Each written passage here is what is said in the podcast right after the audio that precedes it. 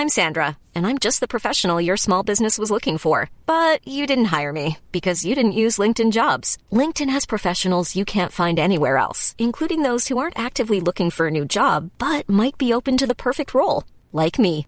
In a given month, over 70% of LinkedIn users don't visit other leading job sites. So if you're not looking on LinkedIn, you'll miss out on great candidates like Sandra. Start hiring professionals like a professional. Post your free job on linkedin.com/people today. Millions of people have lost weight with personalized plans from Noom, like Evan, who can't stand salads and still lost 50 pounds. Salads, generally, for most people, are the easy button, right? For me, that wasn't an option. I never really was a salad guy. That's just not who I am. But Noom worked for me.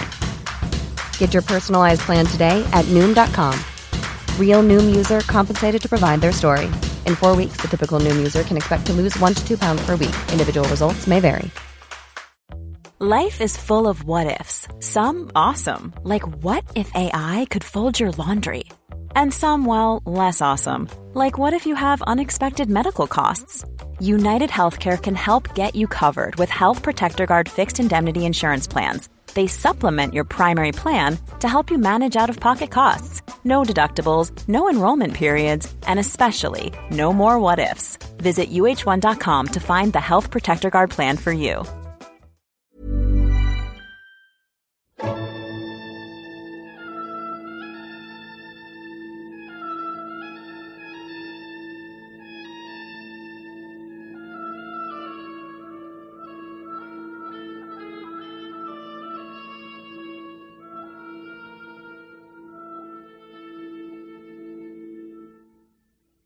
سلام.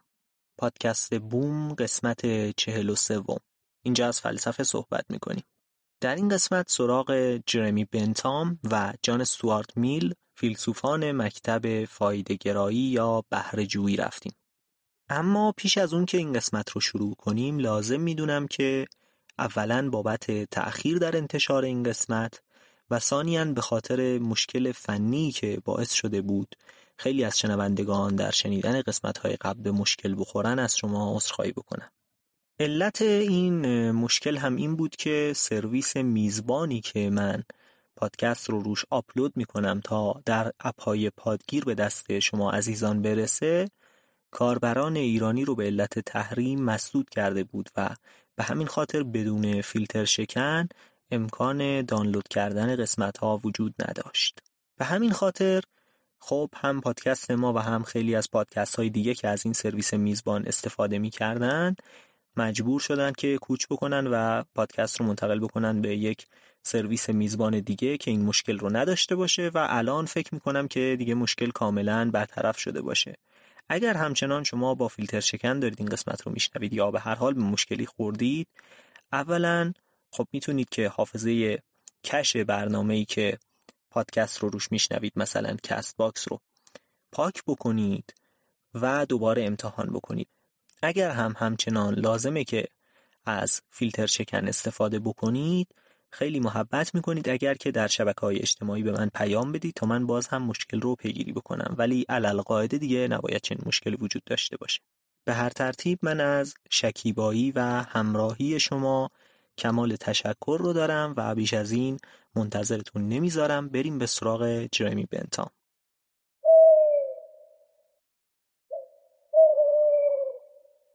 آقای بنتام اواسط قرن هجدهم در لندن به دنیا میاد. در آکسفورد تحصیل می‌کنه و دانش و فن وکالت رو یاد می‌گیره. کلا درگیر علم حقوق بوده اول. از یک سو به علت اینکه آثار کانت تا زمان مرگ ایشون به زبان انگلیسی ترجمه نشده و جامعه انگلیسی زبان کلا بیخبر هست از تحولاتی که در فلسفه در آلمان اتفاق افتاده ایشون خیلی گرایش داره به فیلسوفان تجربی انگلستان پیش از خودش یعنی همون سنت لاک، بارکلی و هیوم. از سوی دیگه دلبسته سنت روشنگری فرانسویه و خیلی شباهت داره به فیلسوفان فرانسوی در دوره روشنگری. پیش از این گفتیم که در عصر روشنگری فیلسوفان فرانسوی خیلی علاقمند بودند به علوم جدید و پیشرفت‌های علم و از سوی دیگه تأکید داشتن بر محوریت انسان و اینکه انسان باید ملاک و معیار در همه چیز باشه. از سوی دیگه دوست داشتن که اثر فلسفهشون در جامعه نمود پیدا بکنه یعنی برای زندگی انسانها نسخه بپیچن و بتونن راههایی برای بهتر زندگی کردن رو برای انسانها چه به صورت فردی و چه به صورت اجتماعی ارائه بکنن. اتفاقا من اخیرا یک ویدیو هم درباره فلسفه روشنگری و ارتباطش با دنیای امروز ساختم و در کانال یوتیوب بوم و بیشتر بارگذاری کردم که اون رو هم در این باره توصیه می‌کنم ببینید. پس این آقای بنتام هم وابسته است به سنت تجربی انگلیسی و هم به اون فضای روشنگری فرانسوی. از سوی دیگه ایشون به علت اینکه کار حقوقی کرده و توی فضای علوم قضایی بوده یک مقدار درگیری داره با مسئله اخلاق و به خصوص اخلاق اجتماعی. اینکه چه دستورالعملی میشه داد برای رفتار انسانها در اجتماع؟ و حالا اگر کسی از این دستورالعمل تخطی کرد ما چی کار می‌تونیم بکنیم در برابرش؟ این دل مشغولیش بوده. و به سبب همین دل مشغولی هاست که با نظریاتی که ارائه می‌کنه پیشرو یک جریانی میشه که معمولا به نام رادیکالیسم فلسفی در اون دوره ازش یاد می‌کردن. یک جماعتی به دور ایشون جمع میشن و با تکیه بر آرا و نظریاتی که ارائه کرده دنبال یه سری تغییرات در جامعه هستن. خودش گرچه به لحاظ شخصی میگن حتی آدم خجالتی بوده و زیاد هم تمایلی نداشته به منتشر کردن آثار مکتوبش. جالبه که حتی ظاهرا بعضی از دوستانش این مکتوبات رو ازش می‌گرفتن و بدون اجازه میبردن منتشر می‌کردن چون می‌دونستن که خودش هیچ وقت دست به اینجور کارها نمی‌زنه. اما به هر حال به سبب این دغدغه‌ای که داشت تونست جریان ساز بشه در عصر خودش. پس کلا فعالیت های مثبتی داشتیشون یه نشریه ای مثلا در اواخر عمرش تأسیس کرد که میگن اصلا اولین بار شوپنهاور رو بعد از سالها این نشریه تونست به دنیای فلسفه معرفی کنه و بعد از اون خیلی شوپنهاور جدی شد فلسفش در بین روشن فکران و در بین اهل فلسفه. بعد از اون بود که خیلی گرایش به سمتش پیدا شد. از سوی دیگه وقتی که به سبب اینکه خب یه مقدار عقایدشون رادیکال بود و بر نمی‌تابیدن مجامع آکادمیک اینها رو ایشون و اون گروه رادیکالیسم فلسفی که به دورش شکل گرفته بود خودشون یک دانشگاه تأسیس کردن به نام University College. که این دانشگاه هنوز هم پابرجاست و خود آقای بنتام هم حضور فیزیکی داره اونجا. شاید بگید چطوری؟ مثلا تا الان عمر کرده؟ نه. اواسط قرن 19 هم ایشون فوت کرده ولی بدنش رو مومیایی کردن و اونجا در معرض نمایش گذاشتن. تصاویرش هم حالا بعدا می‌ذاریم توی شبکه ها می‌تونید ببینید. خلاصه با یه اینجور شخصیتی سر و کار داریم. حالا از زندگیش گفتیم از فلسفه آقای بنتام چی میشه گفت. اولین نکته مهمی که در فلسفهش وجود داره یک روشیه که ترجمهش کردن به بازگویی یا مثلا واخانی. ایشون میگه که آقا ما این گزاره هایی که بیان می‌کنیم این ادعاهای علمی که مثلا داریم بعضیاشون اشتباه لفظی درش به وجود میاد و دقیقا مشخص نیست مقصود ما از این ادعا چیه. ما باید سعی کنیم گزاره هایی که معنی ماورایی دارن معنی غیر طبیعی دارن رو تبدیل کنیم به معناهای طبیعی و منطقی چیزی که برای ذهن قابل درک مستقیم باشه. مثلا چی؟ یک مثال خیلی خوبی که میشه برای زد به نظر می‌رسه که واژه وظیفه است. میگه ما وقتی میگیم تو وظیفه داری این کار رو بکنی اصلا معلوم نیست مقصود ما چیه. اینجا هیوم هم یه همچین نظری داشت دیگه. هیوم هم می‌گفت از هست نمیشه باید رو نتیجه گرفت. دقت داشته باشید میگه از هست نمیشه باید رو نتیجه گرفت. یعنی چی؟ یعنی شما وقتی یک ادعایی درباره دنیا می‌کنی از این امر واقع من چطور باید باید رو نتیجه بگیرم؟ مثلا شما میگی حیوانات درد رو احساس می‌کنن یا کتک خوردن برای حیوانات دردناک است. از این گزاره چطور میشه نتیجه گرفت که نباید حیوانات را اذیت کرد؟ این از کجاش نتیجه گرفته میشه؟ یون میگه اینها نمی‌تونن از همدیگه نتیجه گرفته بشن. الان هم همین رو داریم در منطق جدید. یک فصل جدیدی داریم میگن منطق بایایی یعنی منطق باید ها و نباید ها از اون منطق امور واقع یه جورایی جدا محسوب میشه. و حالا در فلسفه تحلیلی دنبال اینن که تحلیل کنن آقا باید و نباید اصلا یعنی چی؟ زیاد نیم جلو اینا رو به وقتش بهش می‌رسیم. پس بنتام هم در شیوه خودش دنبال همینه. میگه آقا ما باید بازخانی کنیم. ببینیم این باید و نباید یعنی چی؟ این وظیفه یعنی چی؟ این مثلا شرافت این رزالت منظور ما از اینها چیه؟ میگیم فلانی آدم شریفیه. یعنی چی این عبارت؟ شرافت آیا یک امر صرفا اعتباری یا حتی ماوراییه یا اینکه میشه به زبان طبیعی این رو ترجمه کرد؟ پس از همینجا فلسفه اخلاقش و به اصطلاح عقل عملی شروع میشه. میگه حالا پس چیکار بکنیم؟ درباره باید و نباید چی میشه گفت؟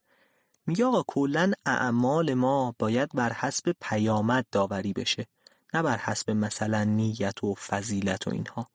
وقتی می‌خوایم بگیم فلانی آدم خوبیه یا فلان کار کار خوبیه باید از مفاهیمی مثل شرافت و فضیلت و اینها بگذریم. نگاه کنیم ببینیم این کار چه نتیجه ای داره. کاری خوبه که نتیجهش خوب بوده. این که مثلا حالا انگیزه و نیت خیر و اینا رو بذاریم کنار. حالا از کجا میشه فهمید که کاری خوبه یا بده؟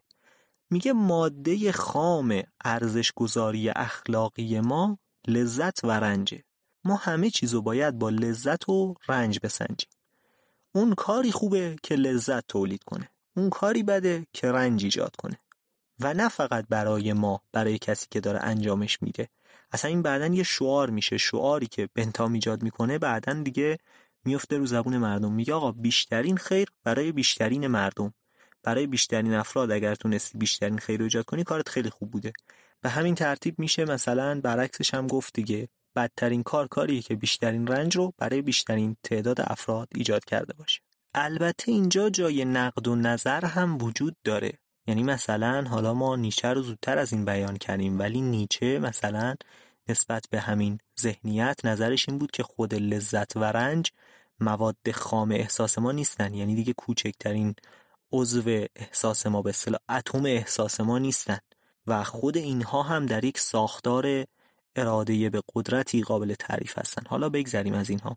ولی این آقای بنتام هم خیلی ساده انگارانه نگاه نمی‌کنه به این قضیه و نمیاد بگه بله مثلا مصرف کوکائین به علت اینکه لذت خیلی شدیدی داره پس بهترین عمله. نه یه تفسیر بهتری سعی می‌کنه ازش ارائه بده. و مثلا پای شدت و مدت و کمیت و تعداد افراد اینها رو وسط می‌کشه. میگه آقا شما وقتی که می‌خوای به دنبال لذت باشی دنبال لذت بودن که خیلی خوبه. بهترین کار که اصلا دنبال لذت و رفع رنج باشی اما وقتی دنبال لذت رفتی باید فکر کنی که این لذت تا چه زمانی ادامه پیدا می‌کنه؟ چقدر لذت بخش خواهد بود؟ بعدا منچر به رنج میشه یا نه؟ برای چه تعدادی از افراد لذت ایجاد می‌کنه؟ و بعد به همین خاطر می‌رسه به یک حالت اپیکوری دیگه که مثلا آقا لذت های معنوی شاید اصلا از لذت های مادی هم بهتر باشن. مثلا شما اگری غذای سنگینی بخوری دل درد می‌گیره اما اگر یک کتاب خوب بخونی خب این لذتش بعدا هم به کارت خواهد اومد. همون داستانی که حالا قبلا هم شنیده بودیم. و باید دقت داشته باشیم که این نظریه بجز این که می‌تونه یک دستورالعمل فردی بده در سیاست و علوم قضایی هم تاثیر داره. همونطور که گفتیم بنتام دل مشغول این مسئله هم بود. یعنی چی؟ بنتام دقیقا میاد دست می‌ذاره روی مجازات های قضایی و میگه آقا ما هدفمون از اینکه یک مجرم یا یک جانی رو مجازات می‌کنیم چیه؟ مجازات کردن معمولا بعد از عمل اتفاق میفته و دیگه اون موقع کار از کار گذشته. ما صرفا مجازات می‌کنیم تا پیشگیری کنیم از جرائم بعدی. پس کلا قایت مجازات و هدف از مجازات پیشگیریه و باید با پیشگیری و بازدارندگی سنجیده بشه. نه اینکه با ارزای میل انتقامجویی ما. اگر بگیم آقا این طرف کوچکترین جرمی که کرده بهتر اعدامش کنیم تا دلمون خنک بشه. نه بهترین کار اینه که مطمئن بشیم این مجازات بیشترین بازدارندگی رو داره و جلوگیری می‌کنه از تکرار موارد مشابه. نمونه خیلی جالبی که گفته شده در دوره خود آقای بنتام اتفاق میافتاد اینه که در اون دوره خب هم قوانین خیلی سختگیرانه تر بود و هم مجازات ها اصلا نسبت به الان متفاوت بود. اون موقع مثلا سخت کشی زجر کش کردن محکومین یک روش نسبتا رایجی بود. الان دیگه اصلا اعدام هم در انگلستان نداریم. اون زمان چه اتفاقی میافتاد برای جرایم کوچیکی؟ مثلا مثل دزدی جزئی مثلا طرف یک سرقت جزئی انجام داده بود ممکن بود حکم اعدام بدن. و به همین خاطر به خاطر این مجازات سنگین هیئت منصفه معمولا سعی می‌کرد که طرف رو تبرئه بکنه. یعنی حتی اگه به نظر می رسید که واقعا اون کار رو انجام داده ولی تبرئه می‌شد. چرا؟ چون دلشون نمیومد اعدامش کنن به خاطر همچین چیزی. و بعد نتیجهش چی می‌شد؟ بازدارندگی اون مجازات میومد پایین. خود سنگین بودن مجازات باعث می‌شد بازدارندگیش پایین بیاد. و بنتام با این مخالفت می‌کنه. میگه نه بهتره مجازات قطعی باشه اما لازم نیست اونقدر سنگین باشه. مجازات معقول بازدارنده ولی قطعی که طرف بدونه نمی‌تونه فرار کنه. اما لازم نیست حتما مجازات خیلی سنگین باشه. کلا مجازات سنگین اصلا بد هم هست. چرا؟ چون رنجه و کمکی نمی‌کنه. داری رنج ایجاد می‌کنی. و این رنج تا زمانی خوبه که بازدارنده باشه و جلوی ایجاد رنج های دیگر رو بگیره. اگر شما فقط یک رنجی به اون طرف وارد بکنی بدون اینکه تاثیر داشته باشه در تکرار مجازات های بعدی میشه گفت که اصلا فی نفس کار بدی انجام دادی.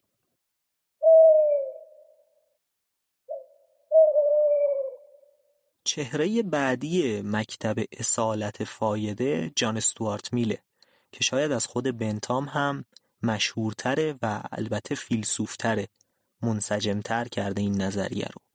جان استوارت میل فرزند جیمز میله. جیمز میل یکی از دوستان و شاید مریدان بسیار نزدیک بنتام بود و خیلی کمک می‌کرد به او در انتشار نظریاتش.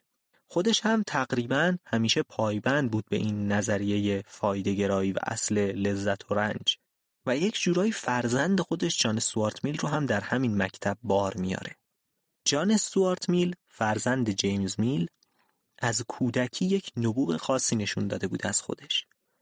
یعنی نزد پدر تربیت شد و تعلیم دید خیلی استعداد نشون داد علوم مختلف رو فرا گرفت و مثلا زبان یونانی و لاتین رو در سنین کودکی و خردسالی فرا گرفته بود بسیار مستعد بود و علاقه نشون می‌داد به دانش منطق و فلسفه و در همین مکتب بار اومد و مدافع همین مکتب شد. گرچه در آینده گفته شده که به سبب این تربیت سخت گیرانه که داشت اینکه پدرش این همه بهش فشار می آورد هم برای یادگیری مطالب و هم خوب تأکید می‌کرد بر همون عقیده که خودش داشت یک مقدار دچار افسردگی شده بود که البته بعدا تونست بر اون غالب بشه.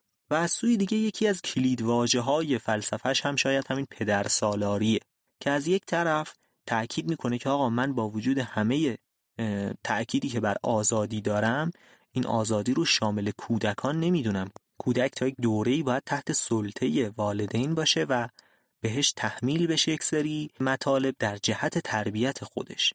و از سوی دیگه خب مسلحت سنجی بزرگترها برای جامعه رو نمیپسنده. اینکه یه نفر بگه آقا من می‌خوام همون نقشی که والدین برای فرزند دارن رو برای جامعه داشته باشم و به جای مردم خوب و بدشون رو تشخیص بدم این رو اصلا نمیپسنده. این نوع از پدر سالاری رو میل به دفاع از سنت فایده باوری بنتام برمیاد. و در باب اینکه مثلا گفته میشه خب این لذتگرایی می‌تونه به بی اخلاقی و یک جورای خودخواهی در جامعه منجر بشه پاسخ میده که اصلا مقصود از این لذت گرایی این نیست که فرد مباشر هر کسی به لذت خودش نگاه کنه و در هر کاری که می‌خواد انجام بده فقط به خودش فکر کنه بلکه مقصود بیشترین خیر برای بیشترین افراد بود. و اینجا فایل مباشر کسی که مثلا به انجام کاری معمور شده نباید فقط به لذت شخص خودش فکر بکنه. مثلا در نظر بگیرید کسی که یک مقامی داره مثلا یک جایگاهی داره و میگه خب بله اگر من اینجا رشوه بگیرم اون پول می‌تونه بیشترین لذت رو برای شخص من ایجاد بکنه. اما طبیعتا بعدا به جامعه آسیب می‌زنه و موجب رنج بقیه خواهد شد. این رو لذتگرایی تایید نمی‌کنه. از سوی دیگه تأکید می‌کنه برخلاف شاید بنتام و حتی پدر خودش بر ارزش لذتهای معنوی. و اونها اعتقاد داشتن که لذات بر اساس کمیت فرق می‌کنن و لذتهای معنوی لذت بیشتری دارن به لحاظ کمی نسبت به لذتهای مادی. مثلا مطالعه به لحاظ اندازه اندازه لذتش بیشتره چون زمان طولانی تری طول می‌کشه. شما تا مدت ها می‌تونید از یک کتاب از فکر کردن بهش حتی لذت ببرید ولی خب یک غذا تموم میشه میره پی کارش. اما اینجا میل کاری که می‌کنه اینه که حتی تاکید می‌کنه که کیفیت این لذت فرق داره با اون. و اصلا بعضی لذت ها رو رد می‌کنه و بعضی ناکامی ها و رنج ها رو تایید می‌کنه. عبارت مشهوری که داره اینه که میگه بهتر آدم مثل سقرات ناکام باشه تا اینکه مثل یک خوک کامیاب باشه و در لذت های پست قوتور باشه. این یک تفاوتیه که جان استوارت میل ایجاد می‌کنه. از سوی دیگه بیش از پیش وارد عرصه علوم سیاسی میشه و اصلا معتقده که این مسائل مهمترین ثمره عقل عملیه مهمترین چیزیه که عقل عملی باید بهش بپردازه. و خیلی تاکید داره روی آزادی های فردی. میگه مهمترین حق مدنی یک شخص اینه که به لحاظ فردی آزاد باشه خودش برای خودش تصمیم بگیره که چطور فکر کنه و چه مسیری رو برای زندگیش انتخاب بکنه. و جالب این که دل مشغول تهدید آزادی توسط اکثریت هست حتی.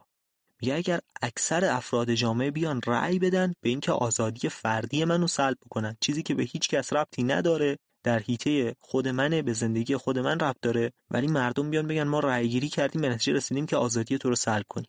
نگران اینه میگه این به نظر من درست نیست. آزادی فرد حتی با رأی اکثریت نمی‌تونه نقض بشه. مگر اینکه آزادی من مخل زندگی دیگران باشه. یک عبارت مشهوری اینجا نقل قول شده توسط آقای براین. مگی میگه قاضی به متهم گفته بود که آزادی تو برای تکون دادن مشت تو هوا دقیقا از جایی تموم میشه که دماغ من شروع میشه. یعنی همین که شما تا جایی آزاد هستی که وارد محدودی من نشی و به من آسیبی نزنی. به جز اون حتی اگر رأی اکثریتی مثلا در کار باشه باز هم نمی‌تونه مخل آزادی فرد باشه. برای محدود کردن آزادی در محدوده دیگران هم استناد می‌کنه به یک اصلی به نام اصل حراست از خود. یعنی میگه هر کسی حق داره که از خودش حفاظت کنه و طبیعتا اینجاست که دیگه آزادی بقیه می‌تونه محدود باشه. هر کسی حق داره که از خودش دفاع بکنه و اگر مثلا من بخوام آزادانه به کسی شلیک بکنم طبیعتا اینجا نمی‌تونم این رو جز آزادی های فردی خودم بدونم. چون اونجا با اصل حراست از خیشتن و محافظت از خیشتن طرف مقابل تعارض پیدا کرده این اصل آزادی من. و دیگر اینکه خیلی تاکید داره بر آزادی بیان. میگه آقا محدود کردن آزادی بیان بر اساس این پیشفرزه که اعتقاد من نمی‌تونه خطا باشه. در صورتی که این اصلا مزهکه این اصلا نمی‌تونه درست باشه. هر چیزی هر عقیده ای ممکنه غلط باشه. و مادامی که می‌تونه غلط باشه باید بتونیم ما دربارهش صحبت بکنیم. باید بتونیم خلافش رو بگیم تا بالاخره هر کسی خودش تصمیم بگیره بر اساس آزادی خودش. و خیلی تاکید داره بر این آزادی بیان.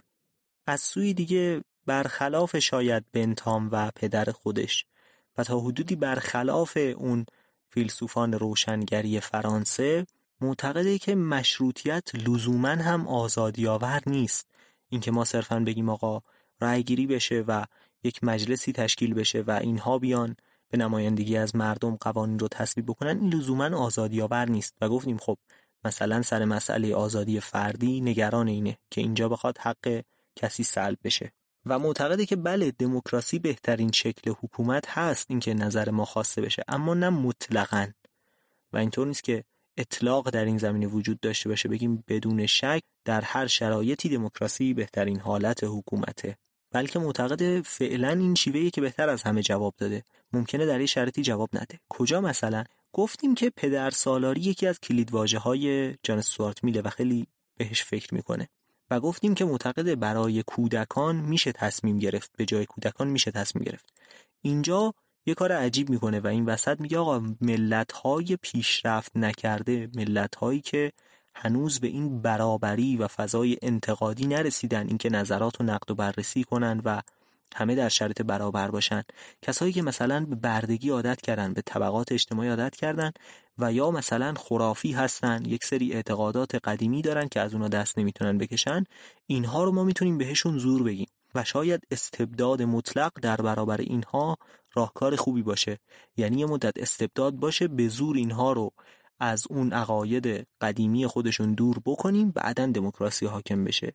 و این خیلی مناقشه برانگیزه. چرا؟ چون خیلی از دیکتاتورهایی که روی کار اومدن از اول همینو گفتن. گفتن آقا این جامعه ما ظرفیت آزادی رو نداره هنوز. ما موقتا یه دور یه مقدار بیشتر به اینها سخت بگیریم. از سوی دیگه هم خب بالاخره موافقانی هم داره. میگن آقا به همین راحتی نمیشه در یک جامعه دموکراسی و آزادی رو حاکم کرد و باید ظرفیت پذیرشش وجود داشته باشه. به هر حال این از اختلافات علوم سیاسیه و دیگر اینکه نگران آفت دیوان سالاریه میترسه که این سیستم دولت هی بزرگ و بزرگتر بشه دست مردم کوتاه بشه از ساختارهای قدرت و دیگه نتونن برای خودشون تصمیم بگیرن. و از سوی دیگه جالبه حالا ارتباطی که بین این جریان و اقتصاد هست. مثلا بنتام یک جورهای اولش خودش لیبراله ولی بعدا این جریانی که ایجاد می‌کنه منتهی میشه به سوسیالیست های انگلیس. یا مثلا جان استوارت میل هم از این حیث به نظر می‌رسه که نزدیک به اندیشه بازار آزاد.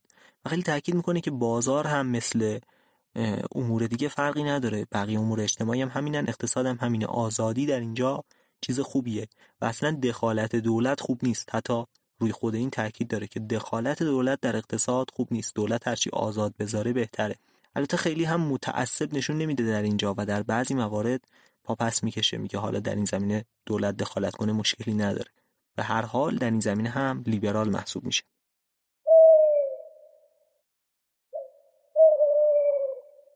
بیشتر شهرت جان استوارت میل به خاطر همین نظراتش در باب عقل عملی و علوم سیاسی و فلسفه اخلاقه اما خوب یک اشاری هم داشته باشیم بهش در حوزه منطق و معرفت شناسی که البته شاید نظراتش آنچنان پیشرفته نباشه نسبت به اون تحولی که بعدا در علم منطق به وجود میاد. اما به هر حال جا داره که گفته بشه و خالی از لطف هم نیست. اولین نکته که در این باب وجود داره اینه که یک جورایی بیعلاقه نشون میده جان استوارت میل به شکاکیت شک فلسفی. مثلا شکی که هیوم داره یا دکارت در اول باهاش شروع می‌کنه و خیلی لزومی نمی‌بینه که با یک شک مطلق و فلسفی کارش رو شروع بکنه در این زمینه. و دیگر اینکه ادعا می‌کنه گزاره هایی که ما بیان می‌کنیم یا لفظی هستن یا واقعی هستن. یه جورایی همون یک بیان نچندان پیشرفته ای از همون گزاره های تحلیلی و مثلا گزاره های ترکیبیه. و میگه که ما یا همانگویی می‌کنیم اسم رو بیان می‌کنیم. مثلا میگیم آقا فرزند علی حسنه حسن فرزند علیه. میگه اینجا ما فقط یک اسم برای فرزند علی اختیار کردیم و هیچ فرقی بین این دوتا گزاره نیست. فرزند علی همون حسنه و حسن همون فرزند علی. دو طرف قضیه یکی و هیچ اطلاعات بیشتری ما ایجاد نکردیم. اما گزاره هایی که واقعی هستند در از تجربی و برخواسته از تجربه هن. مثلا اینکه آب در 100 درجه به جوش میاد. اینجا ما اطلاعات جدید داریم میدیم و این اطلاعات برخواسته از تجربه است.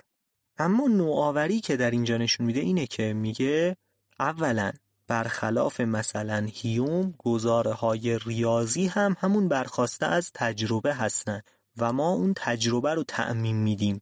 ما در اصل دیدیم که میگیم ریاضی و هندسه هم بر اساس تجربیات ما هستند و بر اساس دیده های ما هستند. ما عمل جمع رو می‌بینیم و بر اساس اون تجربه یاد می‌گیریم. پایش اساسی ترین پایش بر تجربه است. و اینطور نیست که از قبل در ذهن ما حاضر باشه. ما هیچ چیزی پیش از اون در ذهن از این نداریم. و از سوی دیگه جایی که هیوم مثلا مخالفت می‌کنه با اصل یک نواختی طبیعت میگه ما هیچ دلیل نداریم که اگر تا امروز همیشه آب در صد درجه به جوش می اومده مثلا از فردا هم همین باشه. یا مثلا همیشه چوب اشتعال پذیر بوده همیشه کاغذ اشتعال پذیر بوده. هر چیزی که ما در علوم تجربی داریم و هر چیزی که ما تجربه کردیم دلیلی نداره در آینده هم همین باشه. ما بر حسب عادت طبیعی خودمونه که فکر می‌کنیم فردا هم همون قواعدی که دیروز حاکم بوده حاکم خواهد بود. ولی هیچ دلیلی براش وجود نداره. شاید هم نباشه. اما جان استوارت میل در اینجا دوباره چرخش می‌زنه میگه نه؟ اتفاقا تمام دانش ما بر پایه این اصل یک نواختی بنا شده و ما باید این رو بپذیریم که طبیعت یک نواخته و هر چیزی که قبلا بوده باز هم تکرار میشه. این پایه اساسی دانش ماست و ما نمی‌تونیم اینو کنار بذاریم. و نکته دیگه این که دوباره در باب دانشهایی مثل انسان شناسی و جامعه شناسی و اینها یه دور دوباره می‌زنه.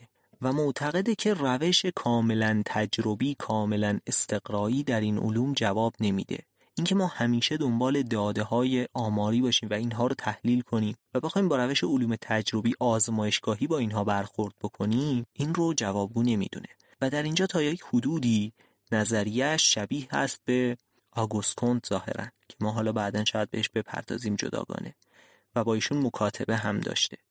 و معتقده که در اینجا ما باید یک مشاهداتی داشته باشیم تجربیاتی داشته باشیم و اینها رو بیایم ترکیب کنیم با درک ما از طبیعت آدمی و ببینیم که طبیعت آدم چطور عمل می‌کنه و از اینجا نتیجه گیری بکنیم و حکم بدیم در رابطه با به اصطلاح علومی مثل سیاست و جامعه شناسی و اینها. در اینها معتقده که تجربه محض و استقرای محض به روشی که در علوم تجربی هست به هیچ جوابگو نیست.